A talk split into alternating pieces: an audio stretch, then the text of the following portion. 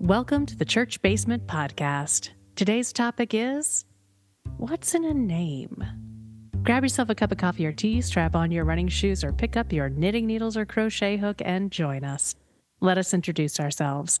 I'm Pastor Amanda Llewellyn, and I serve as the pastor at Central Lutheran Church in Northeast Portland, Oregon. And I'm Dawn Miller, a member here at Central and the producer of the podcast. Okay, names. They're super important and yet utterly changeable, as you've recently found. Indeed. So, where where would you like to start on all of this? Well, folks may have noticed that in our introduction, I have started to introduce myself as Amanda Llewellyn. And we don't spell our names when we do our introductions. So it is a different spelling than people may know, but it is a very traditional spelling. It is a Welsh last name. And that is my new legal last name. I'm very excited about it. I love it. I am just delighted. Congratulations. It's very fun. Thank you. So, how long have you been planning this name change? It has been in the works for, I think, about two years. Yeah. A very long time, actually. And so it has nothing to do with any other life changes that have happened. It's something that I've been on the journey for for quite some time. It has more to do with my own journey in anti racism and kind of some ethical research in my own family heritage and background, some genetic research that I've been doing, family genealogy research that I've been doing, claiming heritage, owning heritage, all of that, connecting back to ancestral roots, all of those kinds of pieces that come more with researching and connecting to history as part of anti racism, land connection, all of those kind of pieces. And it's been a part of my own personal work that I don't publicly talk a lot about mm-hmm. because it is really deep personal work and very core changing work. I mean, it came down to changing my name, re identifying myself. Yeah. Yeah. And that's a big deal. Yeah. I mean, when you look to take this back to something religious, when you look into the Bible and names being super important in those stories, and there are people who do change their names in the Bible, and it's for a very good reason. Exactly. We have these moments in scripture where you find Abram becomes Abraham, Sarai becomes Sarah. You have a moment where Simon becomes Peter, the rock on which the church will be built, right? All of these different moments, Paul gets his name changed, right? He goes from Saul to Paul. There are these moments where there's a change in a name, a change in how a person is going to be referred to by other people. And it's that time in which an individual is becoming a different sense of who they are, a different sense of their place in the world, a different role in the world. And it's not that I've had a in the case of Paul, a literal come to Jesus moment. Mm-hmm. right. It's not that, but it's definitely a sense that in these years through the pandemic, as many people have discovered, there is a reconciling with self, with understanding self, with taking stock of who I am, how I am, those kinds of pieces and where I want to be moving forward. A lot has changed. I've faced a lot of grief. I've lost a lot of things. I've had a lot of connections released in these times and standing on my own and making my own choices, finding my connections historically in order to find my own pathway forward. It really is this deep knowing of who I am related to myself and to who God has called me to be that gives me the confidence to choose my name and to hold on to it And it's really a wonderful, exciting thing. Now, in scripture, many of these individuals didn't choose their names, they had their names gifted to them. Mm-hmm. I won't say that I had my name gifted to me, other than gifted by my heritage. And so I guess in some ways, it was a gift in that. It's fascinating hearing you talk about it because having changed my name when I got married, mm-hmm. none of this thought process was ever in it. And at the time, it was just what everybody did. And I kind of wish I had thought a little more about it and made it something a little more active instead of a passive thing. Part of it is that I've had my name changed for me. Mm-hmm. I've been given the name or the title of pastor. I had that experience and I had the experience of having my name changed to the name of my spouse. And I think in this time when I made this active choice, mm-hmm. I wanted it to be that. I wanted it to be my active choice. It wasn't the call of a community or the call of God that gave me this title or role or name. It wasn't my spouse's family that gave me a name. It wasn't someone else putting something on me. It was my opportunity. It wasn't my parents choosing my name for me. Mm-hmm. My first name and my middle name have remained the same. My baptismal name, which is my first name and my middle name, have remained the same. But that thing that has gotten shifted as a feminine person within our culture who has been married twice that name that was my father's name and then my spouse's name and then back to my father's name and then hyphenated with my husband's name and then I got divorced and so my husband's name came off and then it was back to my father's name. And all of these ways in which it never felt like I had a choice in that, like my ownership in that. It was just given to me. Mm-hmm. And I wanted that time to spend between myself and God and knowledge and research to say, where am I? Who am I? Where will I be? Now, the other piece of this is that I don't have biological children. And the children that I do have influence over or that have relationship with me do not share my name in any way. And so there's no connection to any generations to come. And so I had to come to terms with the reality this is the way that I kind of put it. It might sound sad, but it's the way that I thought of it. I am a twig on the family tree, mm-hmm. right? I'm a dry branch on the family tree. so I will not impact anyone's genealogy because I have suddenly come in and had this random name associated with me. And so standing alone, having no impact on future generations in this way, I simply get to stand alone and choose my name. So, what was that process like then? I started with 23andMe. Okay. Yeah. I started with finding out what my genetic background was. Were you surprised by something in there? I was surprised by something in there. My given name, my birth name, was very Germanic and there is so little bit of German in me. Yeah. It's so teeny tiny. Yeah, super small. My background is very, very, very English, very Welsh, very Irish, and very Celtic. And so to find that was pretty neat. And to kind of lean into that, what does that mean? Where do I go with that?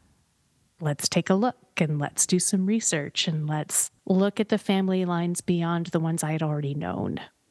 That's when I found my great grandmother, mm-hmm. not her married name, but her birth name was Llewellyn.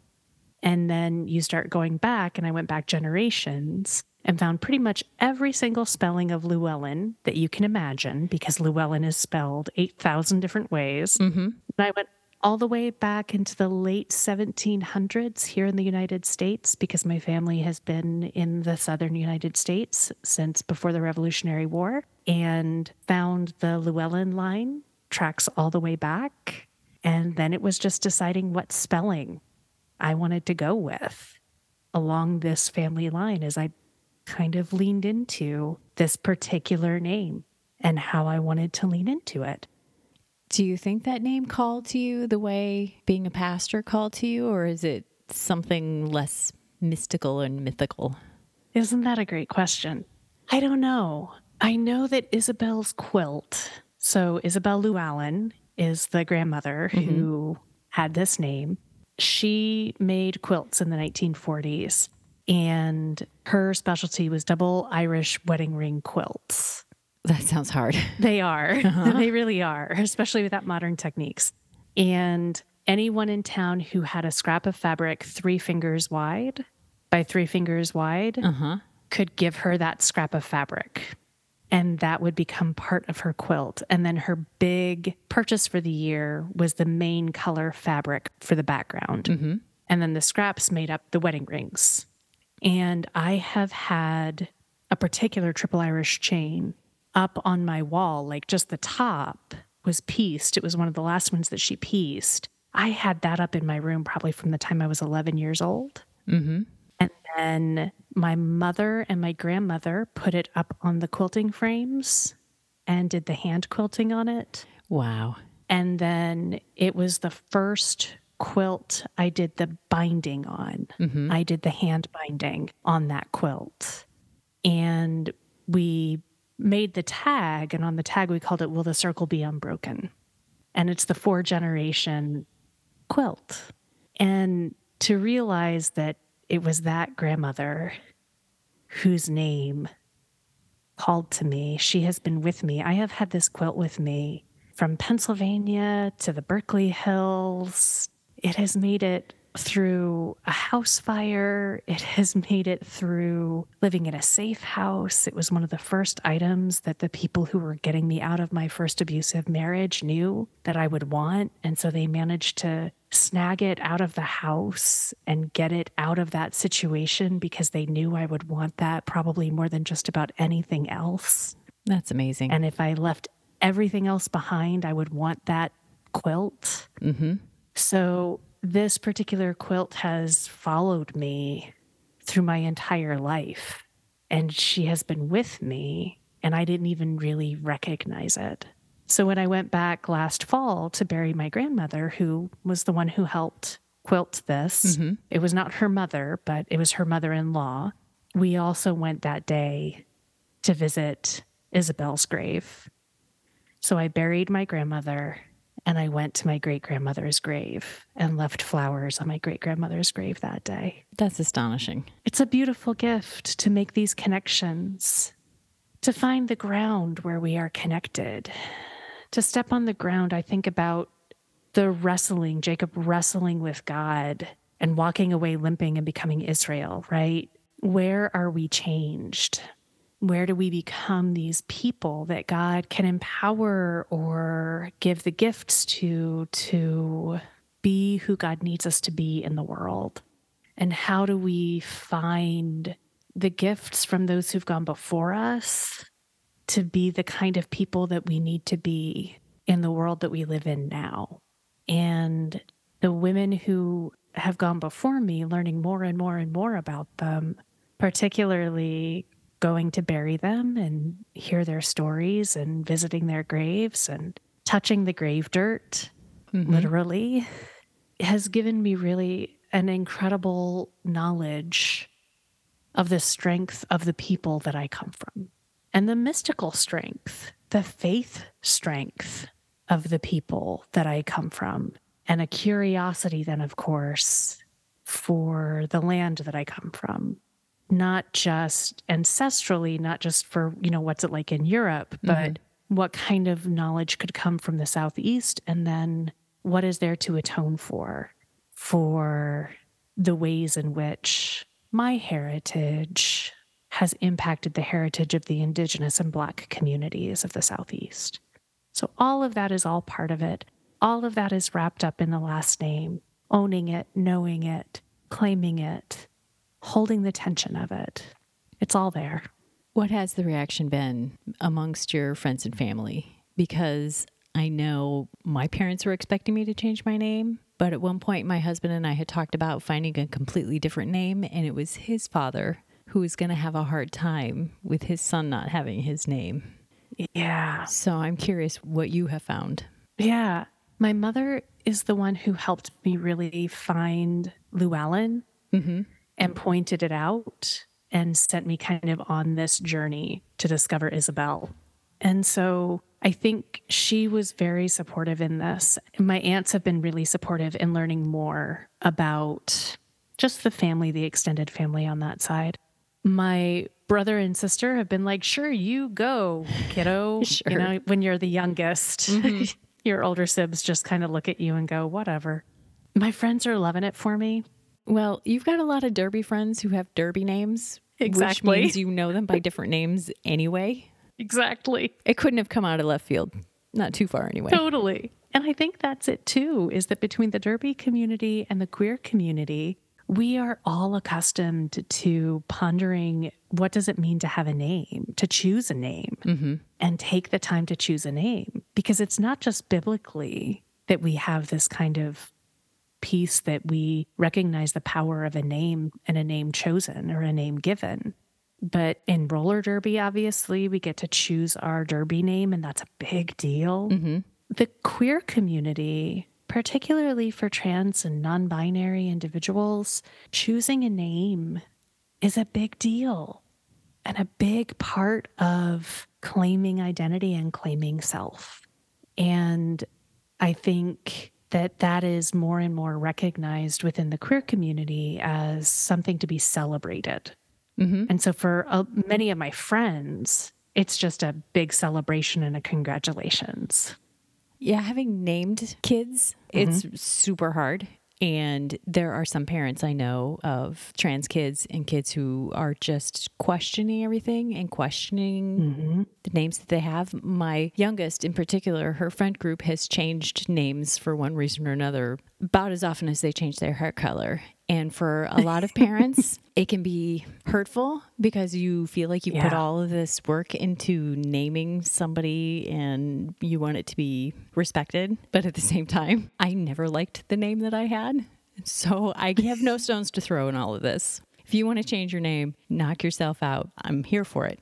And I think when it comes to like heritage names, our surnames, mm-hmm. If I had had children and had a biological connection and heritage, I think maybe that's why I held on to my surname as long as I did, because I have such a connection to genealogy and wanting to make certain that I am not throwing things off in a genealogical line or those kinds of pieces. Like it's very important to be able to place people in time and space and to recognize their piece in history and all of those kinds of pieces. But recognizing that that is not my place in history, that is not my part in the story anymore, that I won't have that pressure on me to carry on a family line or to carry on a family name or to pass it on to any children or to need to justify to a school principal that, yes, I do belong with this child. See, our names match. Mm-hmm. Mm-hmm. right? Those are very real things. My mother had a different last name than me while I was in high school. There were times that we had to like prove it that you match. That to not have that pressure made pondering a different surname differently. Mm-hmm. I think for people who change their first name or their middle name or play with those names, there's a whole other level of self identification mm-hmm. that comes into it. Mm-hmm. Absolutely. And this isn't even getting into what do the names mean, Yeah.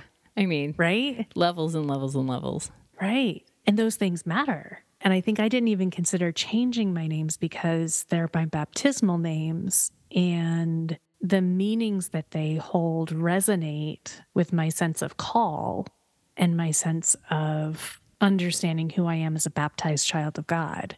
And so I didn't even consider changing Amanda Claire. So, yeah. Okay. I would be remiss if I didn't ask you, having gone through a name change a long time ago, what is this Yes. process like now? Is it as tedious as I remember with having to change every legal scrap of paper, or have they made it a little more streamlined? It's not very streamlined, but it is the actual legal moment is very simple. So, at least here in Oregon, it is a very easy process. You fill out one little document, you walk into the courthouse, you hand it to the clerk. They take a look at it, make certain that everything is filled out legibly. They take your $119 thereabouts. Nice. And say, give a call back in three days and see if we filed it.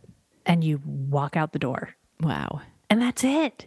There is nothing else to do. There's no waiting for a week to make sure that nobody else wants to claim your name. There's no publishing it anywhere. There's no anything else. It's just walking in, turning over the piece of paper, and walking back out again. It's so super simple. And then waiting to get something. So then you can change your social security number and you can change your license and you can get Yeah. a passport and you can and you can. That stuff is all a lot more tedious. And that's what everybody goes through whenever you do your name change. Yep. So that's been the part that I've been doing the rigmarole since. And I have to say, I really wish someone in the world would make like a, so you've changed your name without it being a, so you changed your name because you got married. Congratulations, you Oh, beautiful yeah. bride. Right. These checklists are so useful because there are type A people out there, list makers, Mm-hmm. who have made just fantastic lists to make sure that you change everything from your social security card to your gym membership. mm-hmm. Right. But I really would love it to not have to be from the bridal perspective. Oh, yeah. Somebody needs to fill the void. Right. I tried to find it, didn't find it. I'm on the bridal sites. I'm using their checklists. Oh, man. If anybody has one, please let us know. Southern brides, they make the best checklists. But they do. That's where I'm at right now is getting all of the bank accounts and Mm-hmm. insurance papers and doctors' offices and Oh, I'm sure the fallout is immense. yep, all of that kind All of, of stuff. Okay, I got to ask because I have people in my life who have changed their names for various reasons, and I still forget, and I will call them by their old name. And it hurts my mm-hmm. heart when I do it. But how is mm-hmm. it for you? For me, it isn't terrible. Okay. it's not a bad deal for me. But that's partially because the reason for my changing my name is not a painful one. Well, let me ask you this. Mm-hmm. What do you want people who, when they, you see in their eyes when they do it and you can see the mm-hmm. panic, what do mm-hmm. you want them to say?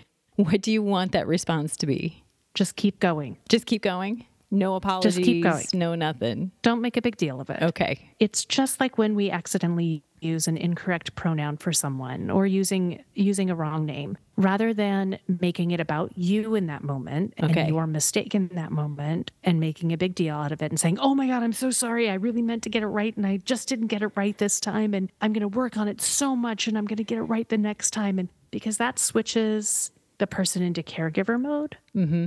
to be able to say, you know, oh, Pastor Llewellyn or Pastor Zentz, I'm so sorry. Oh, I mean, Pastor Llewellyn, would you please talk to me about, right? Just shift, use the correct name, and keep on moving. And then turn to your friend and say, oh my gosh, I can't believe I did that.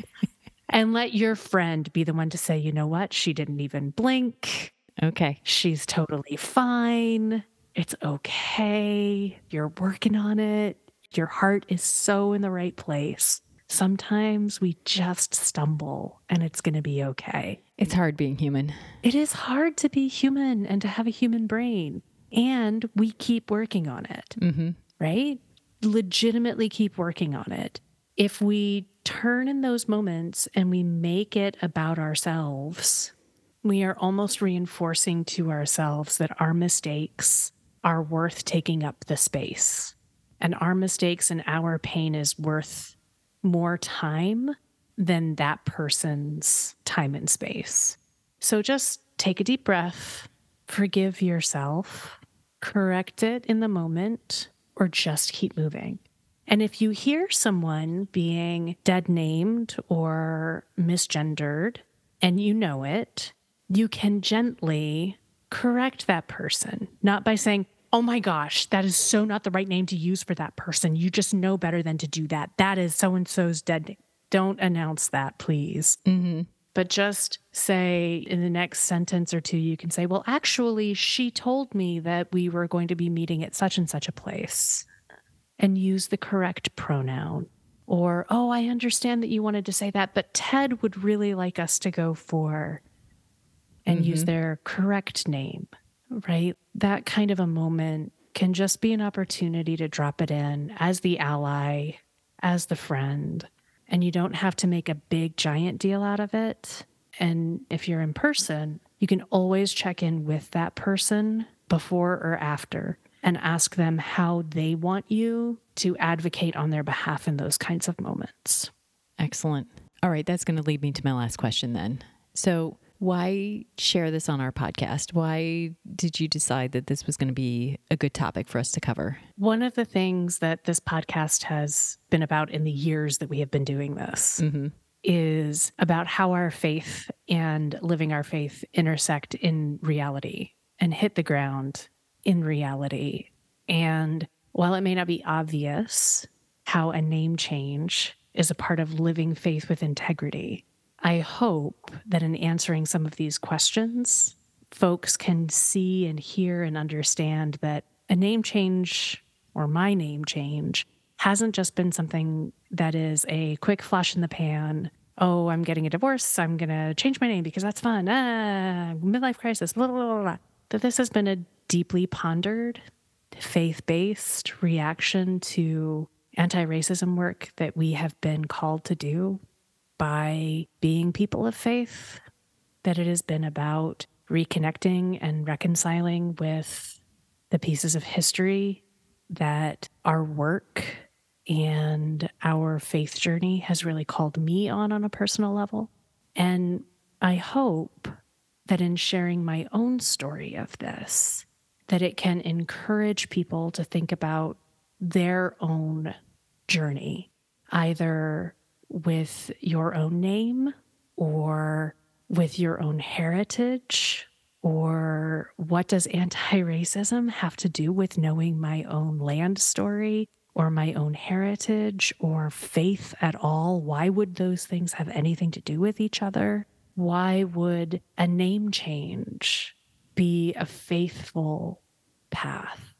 Those kinds of questions, hopefully, might spring up some interesting thoughts, prayers, contemplations. And just in the same way that Abram and Sarai and Jacob and Saul all found themselves inexorably changed in life by encountering God, when we encounter God enough that our pathways completely shift and change, I think it can be good to recognize that and give ourselves the opportunity to honor that. My life has been completely shifted and changed by who I am and what I do. And I am grateful to be in a place in my life where I can honor that with integrity. And I love this beautiful heritage of a last name, both its hard baggage and the beauty of it. And I am so excited to live into it more fully in the years to come.